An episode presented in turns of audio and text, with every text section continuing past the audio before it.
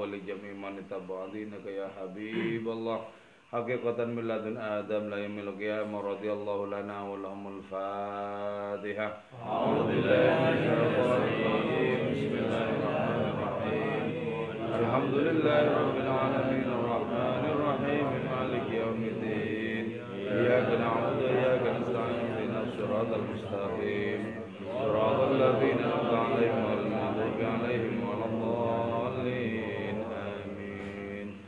لتقربنا إلى الله تعالى لمحبتنا إلى رسول الله صلى الله عليه وسلم لسلامتنا في الدين والدنيا والآخرة لقضاء ديوننا لقضاء حاجاتنا من هوائج الدنيا والآخرة. تيسير أرزاقنا حلالا طيبا مباركا كثيرا واسعا. لصحة جسدنا وقلوبنا لشفاء أمراضنا ظاهرا باطنا. لدفع البلايا والمحن والفتن والأمراض والأسقام ولمنافعنا لمصالحنا لأهل بيتنا أولادنا ذرياتنا. وجوارنا أصدقائنا جميع المسلمين والمسلمات. والمؤمنين المؤمنات الأحياء منهم والأموات والأعز الإسلام والمسلمين. بجودك يا الله بشفاعة نبيك يا الله ببركة أوليائك يا الله بأسرار الفاتحة. أعوذ بالله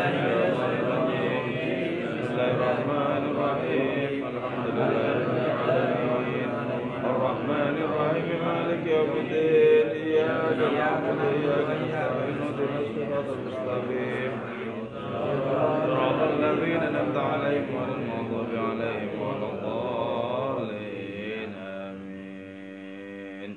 قال المصنف رحمه الله تعالى ونفعنا بعلومه وأمدنا بأسراره وفاض علينا من بركاته وبكم. آمين. Bismillahirrahmanirrahim Walakad nasya dan sungguh telah lupa Itu manusia Oh tahu terhadap makanan pokoknya manusia asli asli Watajaha dan menghadapkan diri manusia ila kutil maradi terhadap makanan ketika sakit. Wataroka dan meninggalkan itu manusia asala kepada madu Watajar dan menenggak manusia summa kepada racun Waja'ala dan menjadikan itu manusia kutal illah kepada makan pokok ketika sakit. Karena seakan-akan makanan orang sakit itu ada samu ialah makanan yang mengandung kelezatan. Wal qutul asli adapun makanan pokok yang asli lil bashari bagi manusia wa nurullah ialah cahaya Allah taala wala yaliku dan tidak pantas bihi terhadap itu manusia.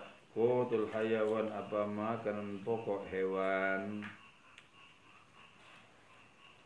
Kita ya adalah makhluk rohani yang dibungkus oleh Allah Ta'ala dengan jasad.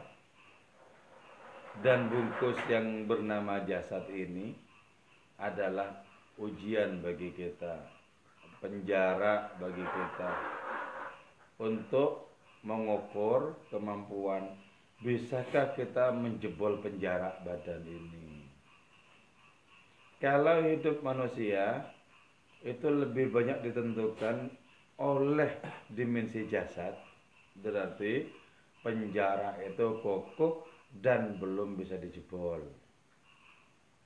Tapi kalau dimensi rohani yang lebih kuat pada diri manusia, maka badan itu tidak sanggup menjadi penjara baginya.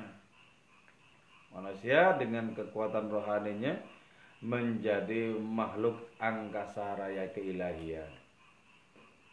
Maka karena itu dimensi rohani harus menjadi sopir bagi perjalanan hidup manusia. Kalau tidak, ambruk hancur bersama jasad dan tidak memiliki martabat yang semestinya. Nah, karena kita itu sesungguhnya adalah makhluk rohani, maka makanan kita itu adalah kedekatan dengan Allah. Tanpa kedekatan dengan Allah, manusia bukan apa-apa, bukan siapa-siapa, tidak memiliki martabat apa pun. Makanan pokok kita adalah sembah sujud kepada hadiratnya. Makanan pokok kita adalah kedekatan dengan hadiratnya makanan pokok. Itu camkan baik-baik dalam diri kita manusia agar senantiasa kita tidak lalai, tidak lupa. Sebab boleh jadi kalau itu tidak tertanam kesadaran macam itu boleh jadi kita menganggap diri itu hanya jasad dan karena hanya jasad maka yang kita beri makan cuma jasad toh. Kalau sudah jasad toh yang diberi makan maka rohani kita pasti merana kalau hati kita, rohani kita merana, berarti kita sudah terlempar jauh dari Allah Ta'ala. Jadi, di dalam hidup ini, ada kalanya manusia mengkonsumsi makan orang sakit. Tadi malam dicontohkan bahwa ketika sakit, bisa saja manusia memakan lumpur untuk memperbaiki untuk menyehatkan menyembuhkan sakitnya itu. Karena sakitnya manusia yang sedang diobati itu adalah dimensi jasad. Jadi kalau jasad yang kita obati itu tentu saja yang kita konsumsi adalah yang sesuai dengan pengobatan jasad secara medis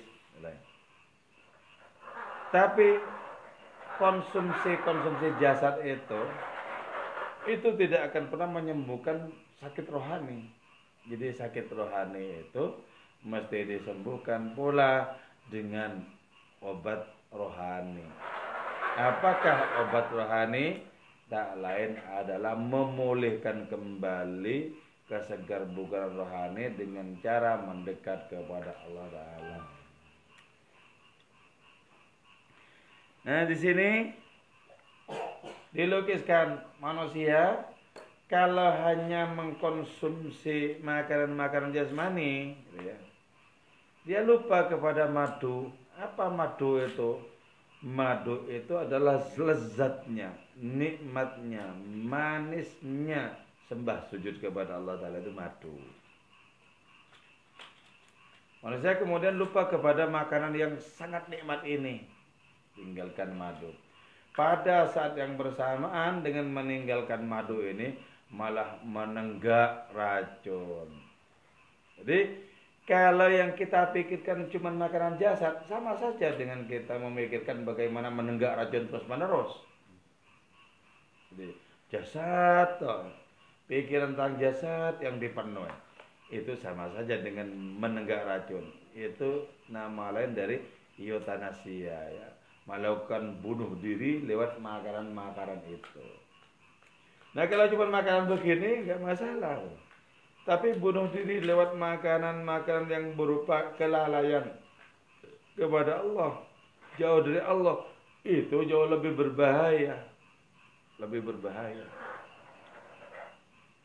Jadi karena itu yang kita tempuh adalah jalan ke malaikatan karena ada dimensi malaikat pada diri kita. Yang kita jauhi itu adalah dimensi kebinatangan karena juga dalam diri kita ada dimensi kebinatangan itu. Ada dua jenis binatang dalam diri manusia ini yang perlu hati-hati, yang jangan sampai menguasai. Yang pertama binatang ternak.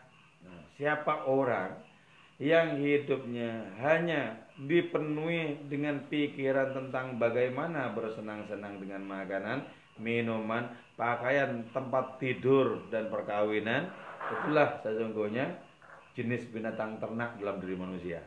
Jadi kalau cuma itu yang dipikirkan, berarti dimensi binatang ternak ini yang dikedepankan.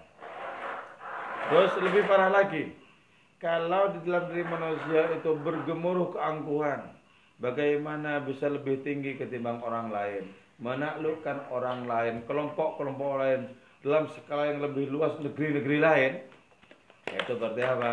yang bercokol di dalam diri manusia adalah dimensi binatang buas.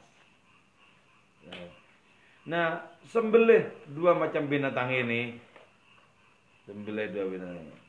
Kalau bisa menyembelih dua macam binatang ini dalam diri, maka yang akan muncul tumbuh subur adalah dimensi kemalaikatan.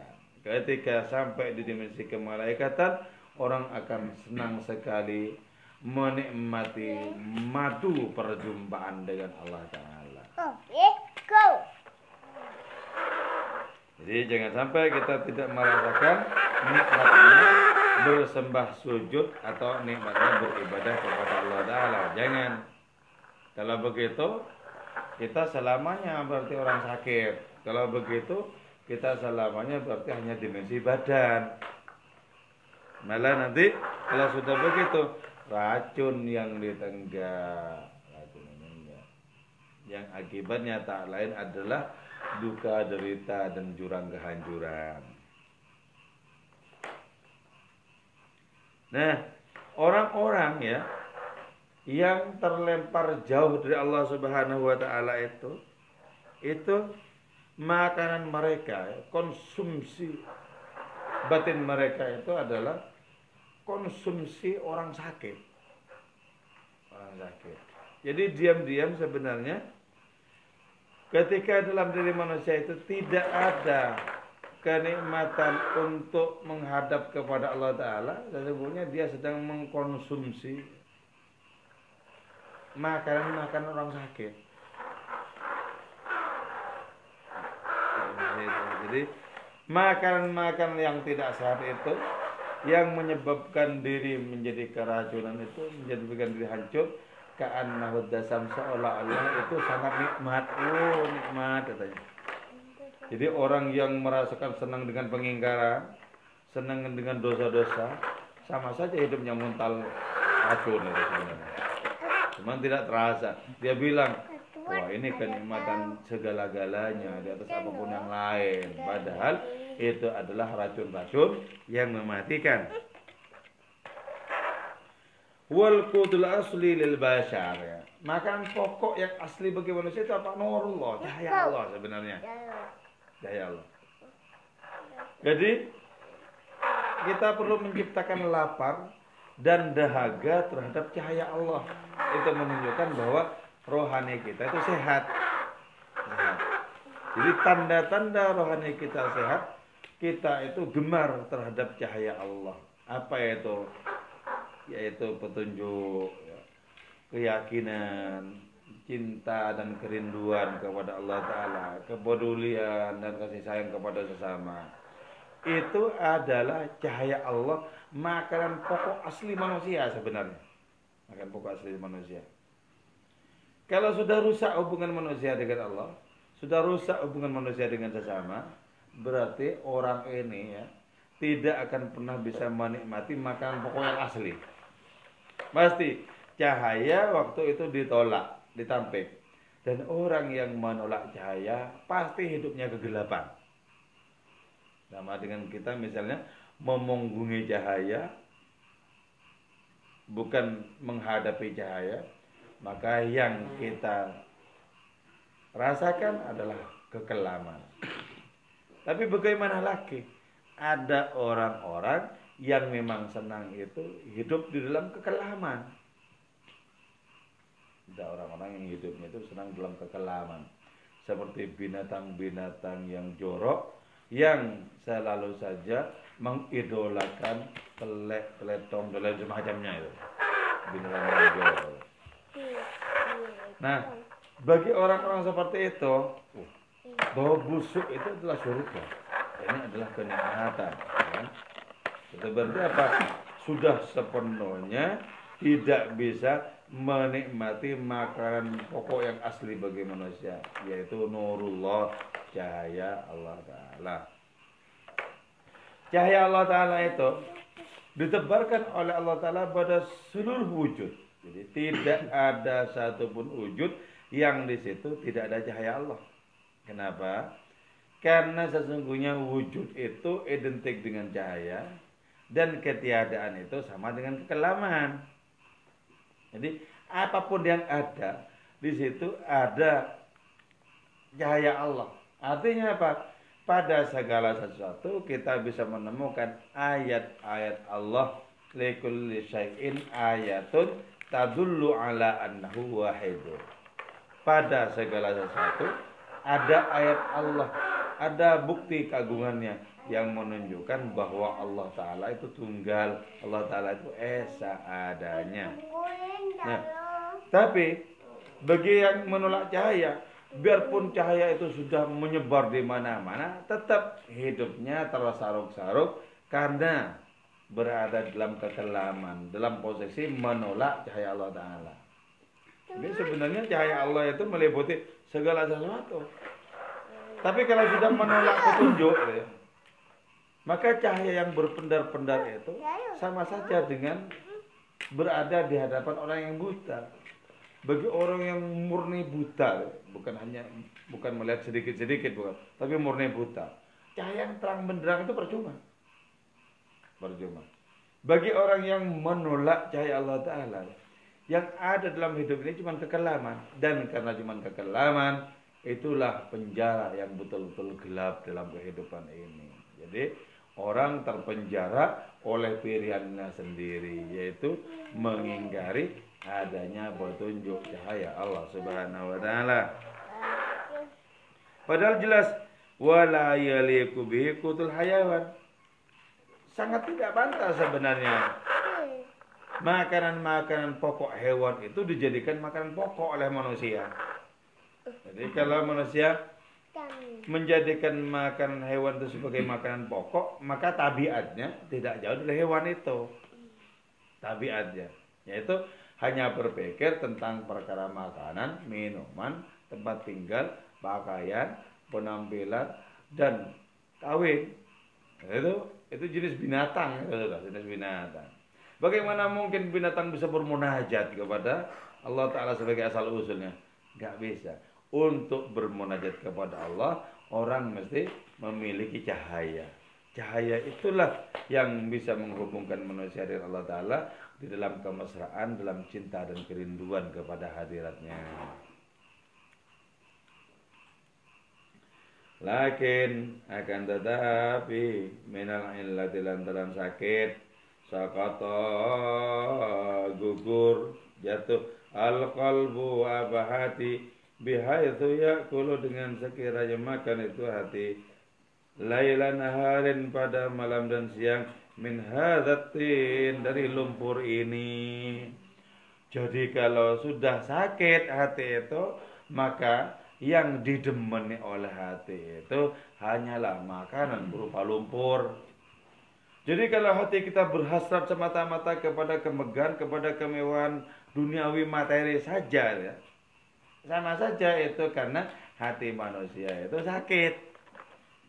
Nah, bila hati yang sakit, hasratnya cuman kesenangan-kesenangan yang berupa makanan binatang. Sakit. Ya. Umat Islam seberapa pun jumlahnya, sebanyak apa pun jumlahnya. Tapi kalau hatinya sakit, hasrat mereka cuman merupakan kesenangan yang sementara. Dan Islam tidak akan pernah kuat dengan makanan-makanan yang sesungguhnya merupakan konsumsi orang sakit itu nggak bisa jadi makannya istilahnya makan apa makan lumpur makan lumpur jadi katakan itu bukan makananku katakan Makananku itu yang murni adalah cahaya Allah. Makananku itu wirid dan zikir. Nah, maksudnya kan gitu. Makananku itu renungan tentang keilahian. Makananku itu makrifat dan cinta. Makananku itu adalah kerinduan dan kesetiaan. Itu makananku. Maksudnya begitu kita kepada hati kita. Makananku itu itu. Nah, Nabi-nabi sudah mencontohkan apa sesungguhnya konsumsi mereka. Makanan mereka itu adalah kedekatan dengan Allah dan itu yang perlu kita tahu tauladan dalam kehidupan. Yang lain-lain sarana saja. Cuman sarana saja. Sarana biar tubuh ini bisa dipakai untuk mengikuti langkah-langkah roh. Jadi ketika Allah taala berfirman Kulu min tayyibati ma razaqnakum kata Syekh Abdul Qadir Jilani. Maksudnya apa?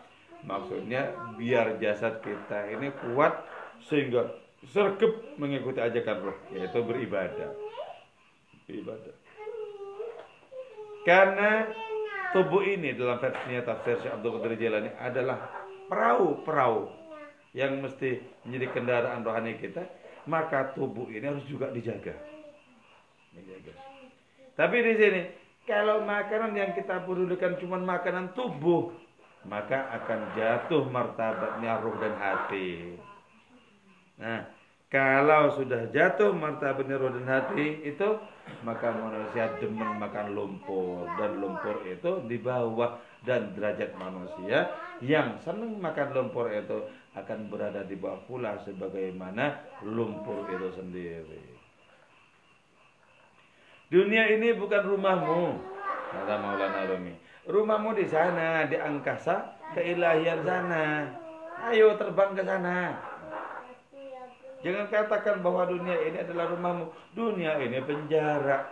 Siapa yang terlalu senang dunia ini, sama saja menjadikan hidupnya terpenjara. Ayo terbang. Kalian itu adalah burung-burung rohani.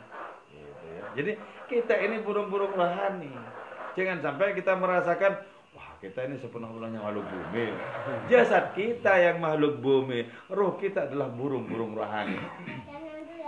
Ya di dalam dalam kitab dalam bukunya Anthony de Miller ya, The Song of the Bird ya. Itu dilukiskan cukup bagus ya.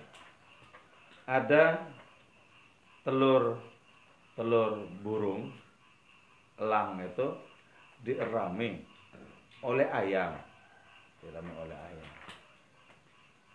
Selama sekitar tiga minggu menetas telur-telur itu ya. Karena lahir oleh perantara induk ayam, maka anak-anak burung elang itu mengira seperti induknya, ayam kecil. Nah, ayam itu kan tidak bisa terbang kecuali hanya terbang rendah ya.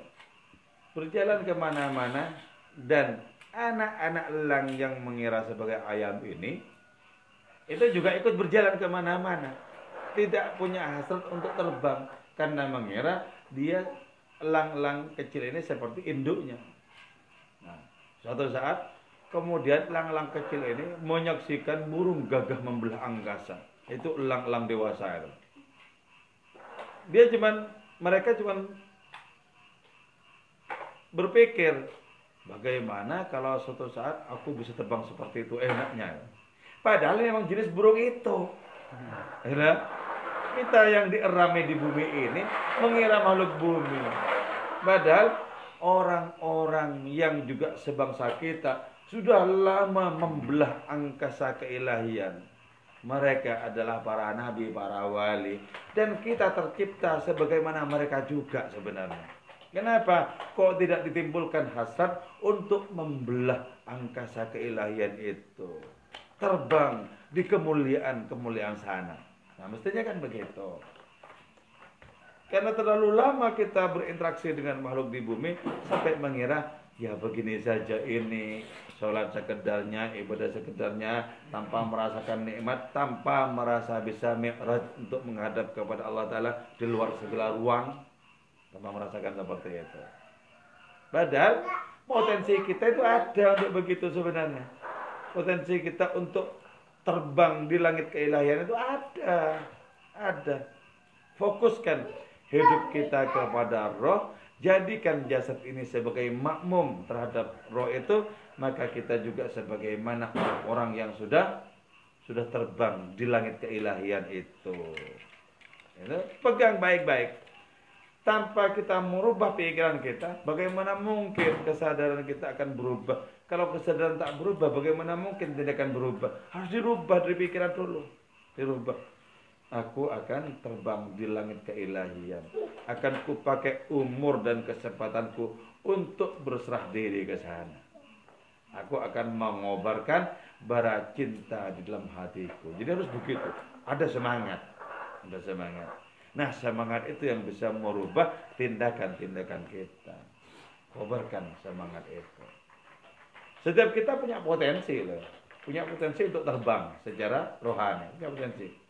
Tapi kan masalahnya tidak setiap kita tertarik untuk mengobarkan potensi itu. Terutama kalau kita jatuh hati kepada lumpur-lumpur itu loh. Jatuh hati kepada segala sesuatu yang rendah. Maka potensi itu tidak akan pernah dikobarkan.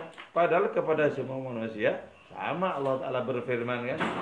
Fa'alhamaha fujuraha wa taqwaha sama-sama memiliki potensi untuk terbang dan untuk nyungsep sama-sama. Kalau sama-sama punya kok malah milih yang nyungsep. Gimana tuh manusia ini? Kalau sama-sama ada kok. Hidup ini kan prasmanan. Mau terbang, mau naik, mau naik lagi kan itu. Atau mau nyungsep, malah milih yang nyungsep. Ketika sudah milih yang nyungsep, dipastikan bahwa akalnya sudah nggak waras. Ya. Milih kok yang nyungsep. Jadi akalnya nggak waras. Maka orang cerdas itu adalah para nabi, para wali paling cerdasnya orang itu sudah. Paling cerdasnya orang. Cerdas secara intelektual, belum tentu cerdas secara rohani. Belum tentu cerdas secara rohani. Saya membaca biografinya seorang fisikawan yang tangguh itu, Einstein itu, itu kan cerdas luar biasa. Tapi itu sangat diktator sama istrinya itu. Istrinya nggak boleh gini, nggak boleh gini, nggak boleh gini. Pokoknya aturan itu sebelah pihak. Itu kan tidak menunjukkan kecerdasan sosial, kecerdasan dengan orang terdekat kan. Bedakan coba dengan Nabi itu ya. Bagaimana? Nabi itu ya dikisahkan oleh orang yang pernah pernah jadi khadamnya Nabi. Selama 10 tahun itu kata si khadam itu. Saya tidak pernah Nabi itu saya tidak pernah mendengarkan Nabi kenapa ini kok dikerjakan kenapa ini kok tidak dikerjakan? Wih, hebat itu. Hebat. Padahal mestinya kan dalam rangka mendidik dan semacamnya mestinya enggak kayak gini mesti begitu. Enggak. Ya betapa sangat lemah lembutnya Nabi itu ya. Lemah lembutnya Nabi apa? Itu kecerdasan sosialnya sangat bagus. Sangat bagus.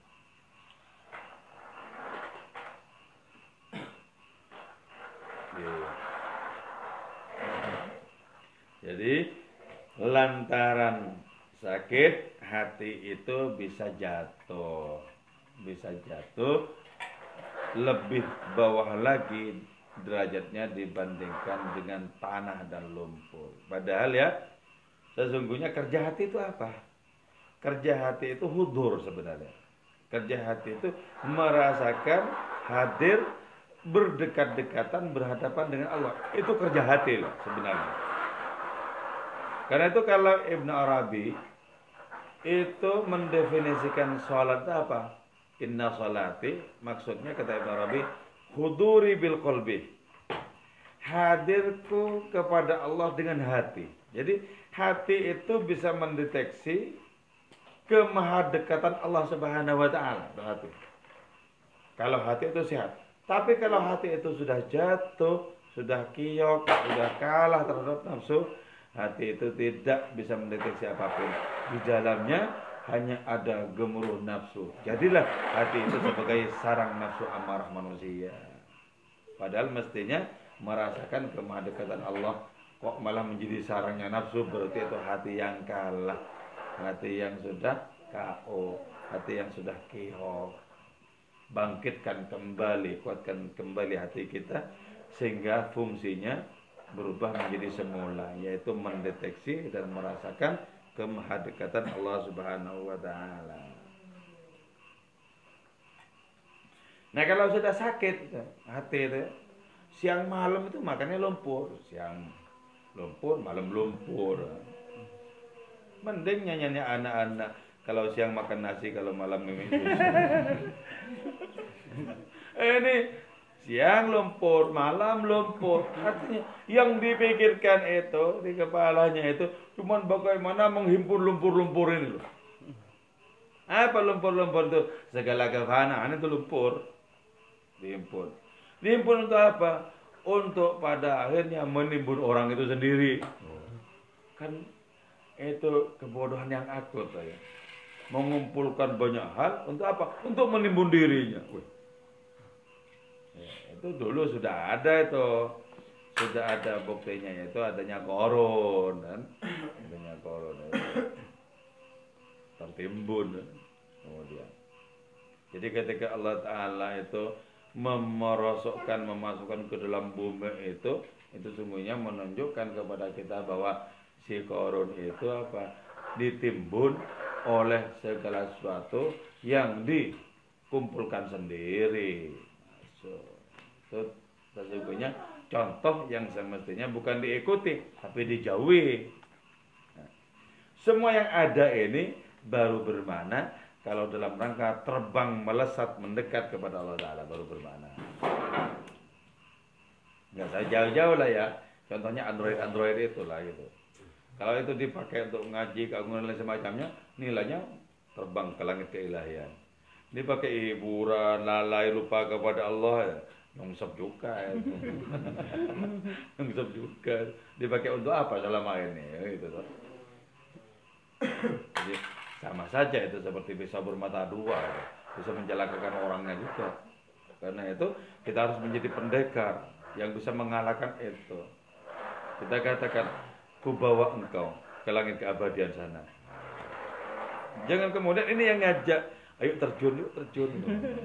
Malah diajak untuk terjun untuk nyongsep untuk habis. Wa aina dan di manakah asfarul wajhi kuningnya wajah dhaiful qadam lemahnya kaki khafiful qalbi ringannya hati min ghadai dari makan wasama'i dzatil hubub wasama'i dmilayat dzatil hubuki yang memiliki berbagai macam jalan. Al hubuk ini bisa bermana taraik tarik untuk jalan bisa juga bermana apa? Perhiasan. Demi perhiasan. Wajah yang kuning ya. Ini kalau menurut Maulana Rumi wajah yang kuning itu adalah wajah yang mengarungi malam yang tidak bisa tidur di malam hari karena dirundung cinta kalau orang sering melek itu wajahnya sering pucat. Orang-orang kemudian bilang sakit ya padahal dia nggak sakit. Cuma karena sering kali melek malam wajahnya pucat. Wajah yang pucat karena menyusuri malam karena dirundung rindu jauh lebih bercahaya dibandingkan dengan bulan dan matahari. Ya, kata Maulana Rumi itu bulan dan matahari merasa malu di hadapan orang yang wajahnya pucat karena dirundung rindu hingga tidak tidur semalaman. Jadi penting kita itu untuk selalu melek malam agar apa? Agar tumbuh benih-benih cinta. Ketika sudah tumbuh, sudah menjulang, maka pucatnya wajah karena itu menjadikan rembulan dan matahari malu di hadapan kita. Dari manakah kata Maulana Rumi cahaya rembulan dan matahari kalau tidak dari wajah-wajah para pecinta ilahi. Ya, makanya penting sebenarnya ngaji malam begini walaupun bukan bulan Ramadan loh. Tapi kalau di luar bulan Ramadan terus kabur ya, Bro ya.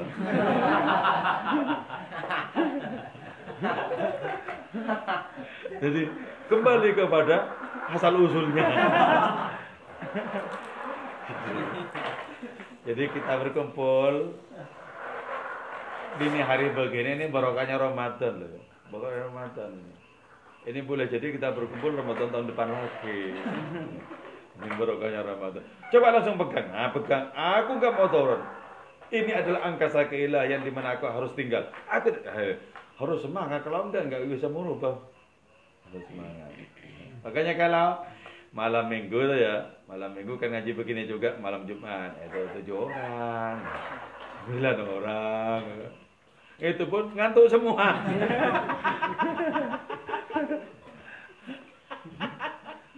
Nanti baca murda.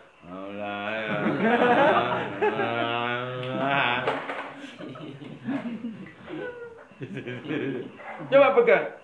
Harus di luar Ramadan juga harus. Aku adalah burung-burung rohani. Aku burung-burung ilahi. Harus begitu ditekatkan batin. Kalau enggak ya ditarik oleh lumpurnya turun aja, turun aja, turun aja. Ah mau ke mana juga kamu tidur, tidur, tidur.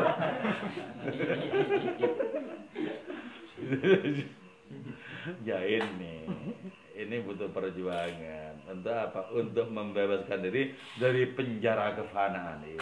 Ini fana ini, penjara kefanaan. Jangan mau dong di penjara kalau perlu penjaranya bawa terbang saja, gitu kan? Makanya dalam ungkapan yang lain Maulana Rumi itu menjelaskan tentang adanya burung yang hebat yang dahsyat. Burung itu masukkan dalam sangkar. Bukan hanya lepas burung itu, tapi sangkarnya dibawa terbang. Hebat. Itu apa? Itu pewaris para nabi kalau sampai bisa begitu. Artinya apa? Allah menitipkan berbagai macam materi, menitipkan berbagai macam kekayaan, kekayaan dibawa terbang, kan? Burung hebat, mana ada di dunia burung bisa membawa terbang sangkarnya. Itu dia. Kita umat Nabi Muhammad memiliki warisan rohani seperti itu sebenarnya. Warisan rohani seperti itu. Jadi kita dikasih macam-macam macam-macam macam itu justru segala sesuatu yang diberikan kepada kita merasa dimuliakan karena kita beri nilai keilahian. Malaikat-malaikat takjub. Ini jenis burung apa? Bisa membawa kabur terbang sangkarnya sendiri. Dan tidak hanya itu, ditembus langit demi langit. Bawa sangkarnya sendiri. Itu apa artinya? Merohanikan, mensurgakan segala sesuatu yang fana yang diberikan oleh Allah Ta'ala. Itu yang kemudian disebut bahwa takwa adalah mengabadikan yang fana. Semua kan fana ini kan ya. Jasad kita fana, umur kita fana, kesehatan, sama makanan, minuman fana. Tapi kalau dipakai untuk Allah Ta'ala, maka akan menjadi abadi.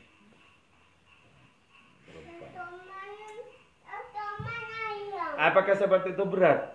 berat bagi orang yang energi rohaninya masih rendah berat loh mau dibawa terbang ke mana abot banget ya. tapi bagi orang yang energi rohaninya raksasa ringan banget dibawa kepada Allah Taala. Makanya ya ini perbedaan. Kalau Nabi Isa itu sabda itu menjadi manusia Allah menyatakan kun fayakun firmannya Allah jadi kenyataan Nabi Isa. Kalau Nabi kita itu ya, itu kebalikannya.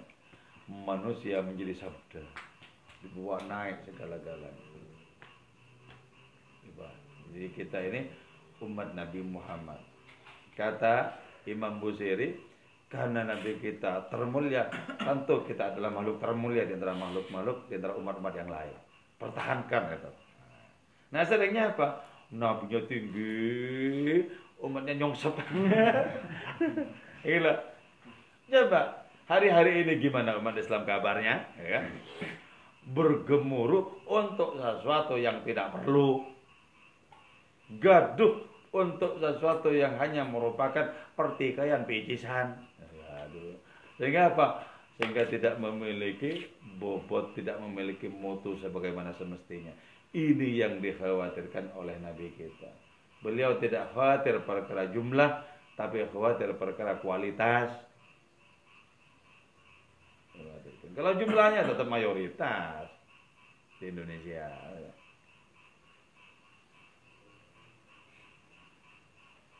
Jadi wajah yang kuning, kaki yang lemah, hati yang ringan, seringan kapas. Sebab apa? Sudah tidak diganduli oleh perkara-perkara yang fana ringan.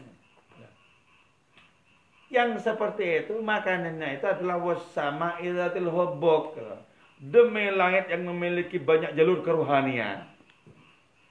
Dalam tafsirnya Ibn Arabi, langit itu maksudnya ruh. Kalau bumi maksudnya jasad. Nah, ruh itu sesungguhnya memiliki peluang untuk sampai kepada Allah Ta'ala dengan sebanyak banyak mungkin makhluk-makhluknya.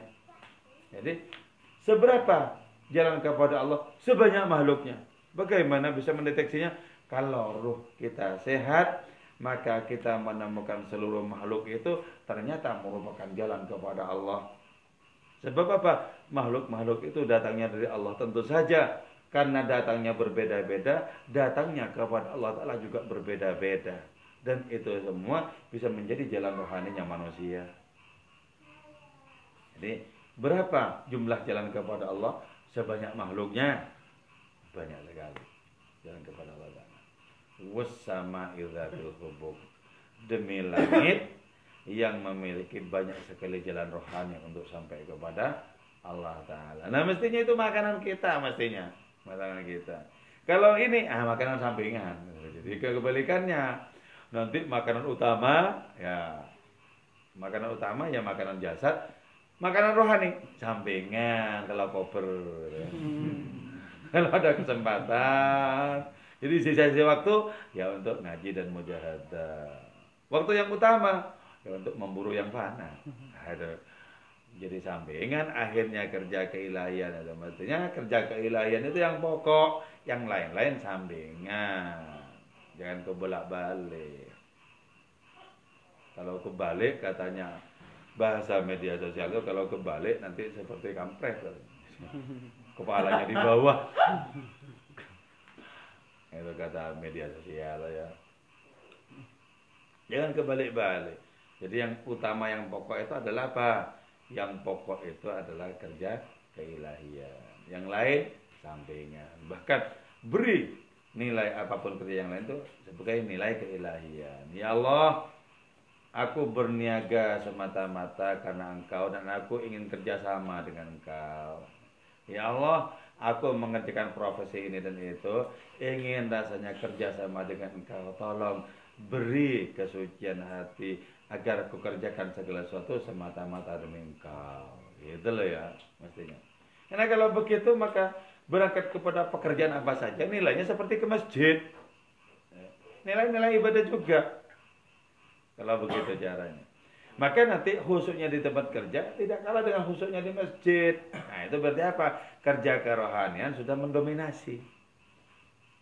Nanti tidak kalah ketika ke pasar itu suasana adalah suasana keilahian tidak kalah juga dengan di masjid jadi kalau menjadi kerja pokok keilahian itu wasamai zatil hubub oke moga-moga perjumpaan kita senantiasa manfaat dan barokah moga-moga kita semakin semangat untuk dekat kepada Allah Subhanahu wa taala amin ya mujibus sailin wal afu minkum wassalamualaikum warahmatullahi wabarakatuh. Waalaikumsalam warahmatullahi wabarakatuh.